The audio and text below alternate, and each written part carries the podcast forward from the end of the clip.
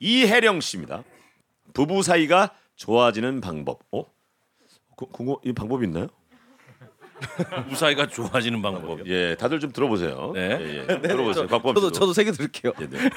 저희 형부는 사람은 참 좋은데 칭찬에 인색하고 리액션이 뜨뜻 미지근한 편이라 그것 때문에 언니랑 신혼초에 엄청 싸웠대요.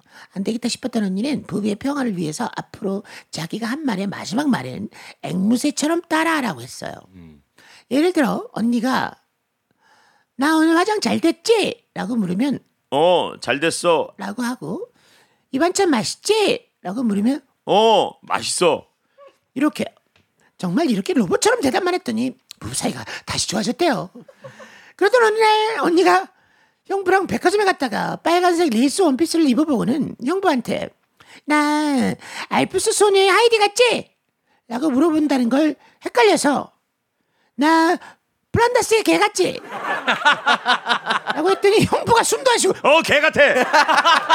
어, 개 같아. 어, 개 같아. 우와와와와. 개 같아.